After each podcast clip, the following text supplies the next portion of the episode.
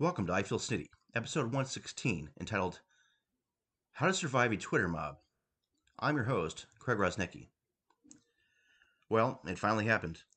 After all these years of tweeting, I was finally subjected to a Twitter mob, not once, but twice, over the course of the past couple weeks.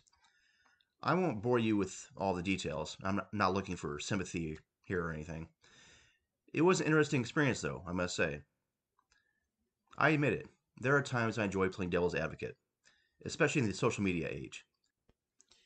Even if I agree with a person's opinion, if the opinion doesn't feel well researched or thought out, chances are I'll ask them a question or two, just to make them think and discover for themselves how strong their viewpoint really is. Let's be real here. If a person's opinion collapses upon being asked a single question, it seems pretty obvious the individual didn't think much about the matter before concluding. So at the end of the day, can they say with any degree of certainty they truly believe the opinion they're spouting? I don't think so. This is why I don't form opinions until I know the truth is on my side. Until then, I remain agnostic. There's a stark contrast between forming an opinion and seeking information to confirm it, and forming an opinion based on information you've received. I go the latter route, because I'll then know I firmly believe what I say I believe, and be able to handle any form of prosecution into the subject and my views on it. Unfortunately, this practice, known as critical thinking, has become more obsolete than beta tapes at Blockbuster. Patience is a foreign word to a growing number of people in the world, the US in particular. Everything is seemingly condensed text messages, abbreviations, sound bites, YouTube clips, clickbait articles, etc. How things have gotten so bad, I'm just waiting for the day when 60 Minutes is altered to two TikTok videos and a Cialis ad. We don't have time for investigative journalism anymore. Reading the complete results of a scientific study, watching an entire 30 minute interview, or reading an article which takes longer than it does to take care of business at a dive bar urinal. These trends are dangerous, as the January 6th attack on our Capitol showcase. The problem is with abbreviated news, we tend to receive abbreviated truth. Context is pushed to the curb in favor of manipulation by way of emotional triggers.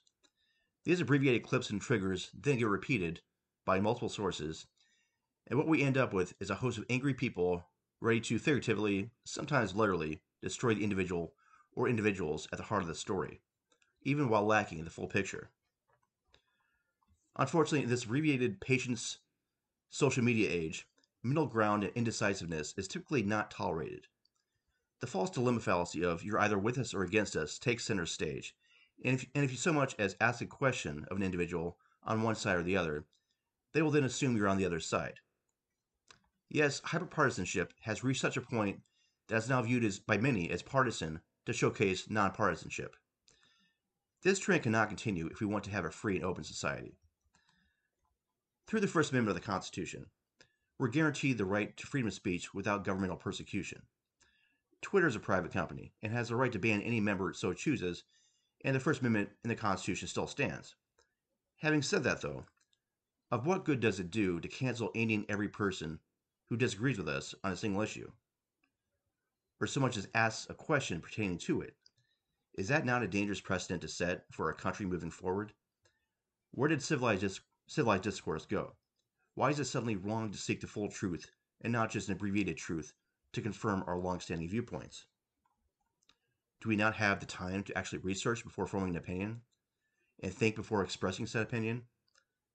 Then, when said opinion is expressed, must people throw insults at the speaker as opposed to inquiring why they feel the way they express and how they came to the conclusion? During my two recent instances with Twitter mobs, here are just a few of my observations. Most responders didn't actually read my full message nor comprehend what was written. Many responders cherry picked from my response to paint it in a shade which was far removed from the one I used. While there were a handful of individuals who responded civilly, most threw insults my way, reluctant on actually engaging any sort of uh, conversation. You're creepy, you're daft, what the hell is wrong with you? You're stupid, you're an idiot, I bet your parents wish they never had you, I'm going to get you canceled, etc. It was quite commonplace for word twisting to ensue among my respondents, I could have said, abuse is horrible, especially for children. And they would have said, what, so you support abuse of the elderly? Even among the handful of civil responders, no one provided any solid evidence to back up the argument. All I received were abbreviated clips, rumors, and debunked conspiracies. Red herring questions were more common than alterations in LeBron James's receding hairline.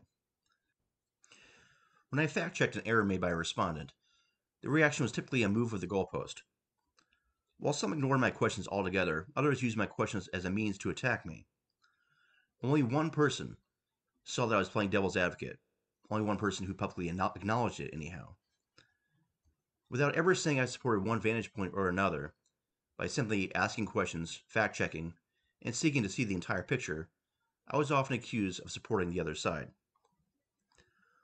Overall, I can't say I was shocked at the reactions I received, but I was disappointed. I'm used to making self described conservatives angry with my fact checks, questions, and wisecracks, but not fellow self described progressives or liberals. While I still think Democrats such as myself are more inclined to seek the full truth and remain open minded about most issues, it does seem, like many modern day Republicans, there's a minority of Democrats who just read what they want to read, hear what they want to hear, and essentially act like cultists. Moving forward, that's a question I'd like to ask my fellow progressives, liberals, and Democrats.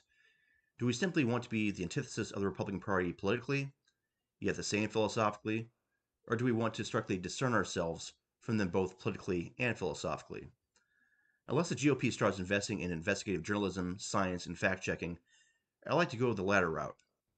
For how are we better than the Donald Trumps, Matt Gaetzes, Jim Jordans, and Sean Hannity's of the world if we behave like them and only cherry pick the reports, findings, and fact checks we like. I don't care how many insults get thrown my way, I will forever stand up for the equality and truth, and I won't sacrifice the latter for the former. For my from start to finish segment this week, I thought I concocted top 10 list. Here are the top 10 ways you can survive the Twitter mob. That's top 10 ways you can survive a Twitter mob. Number 10.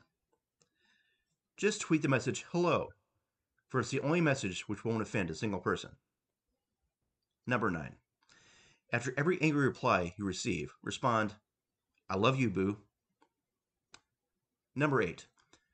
Write a top 10 list about how to survive a Twitter mob. Number 7.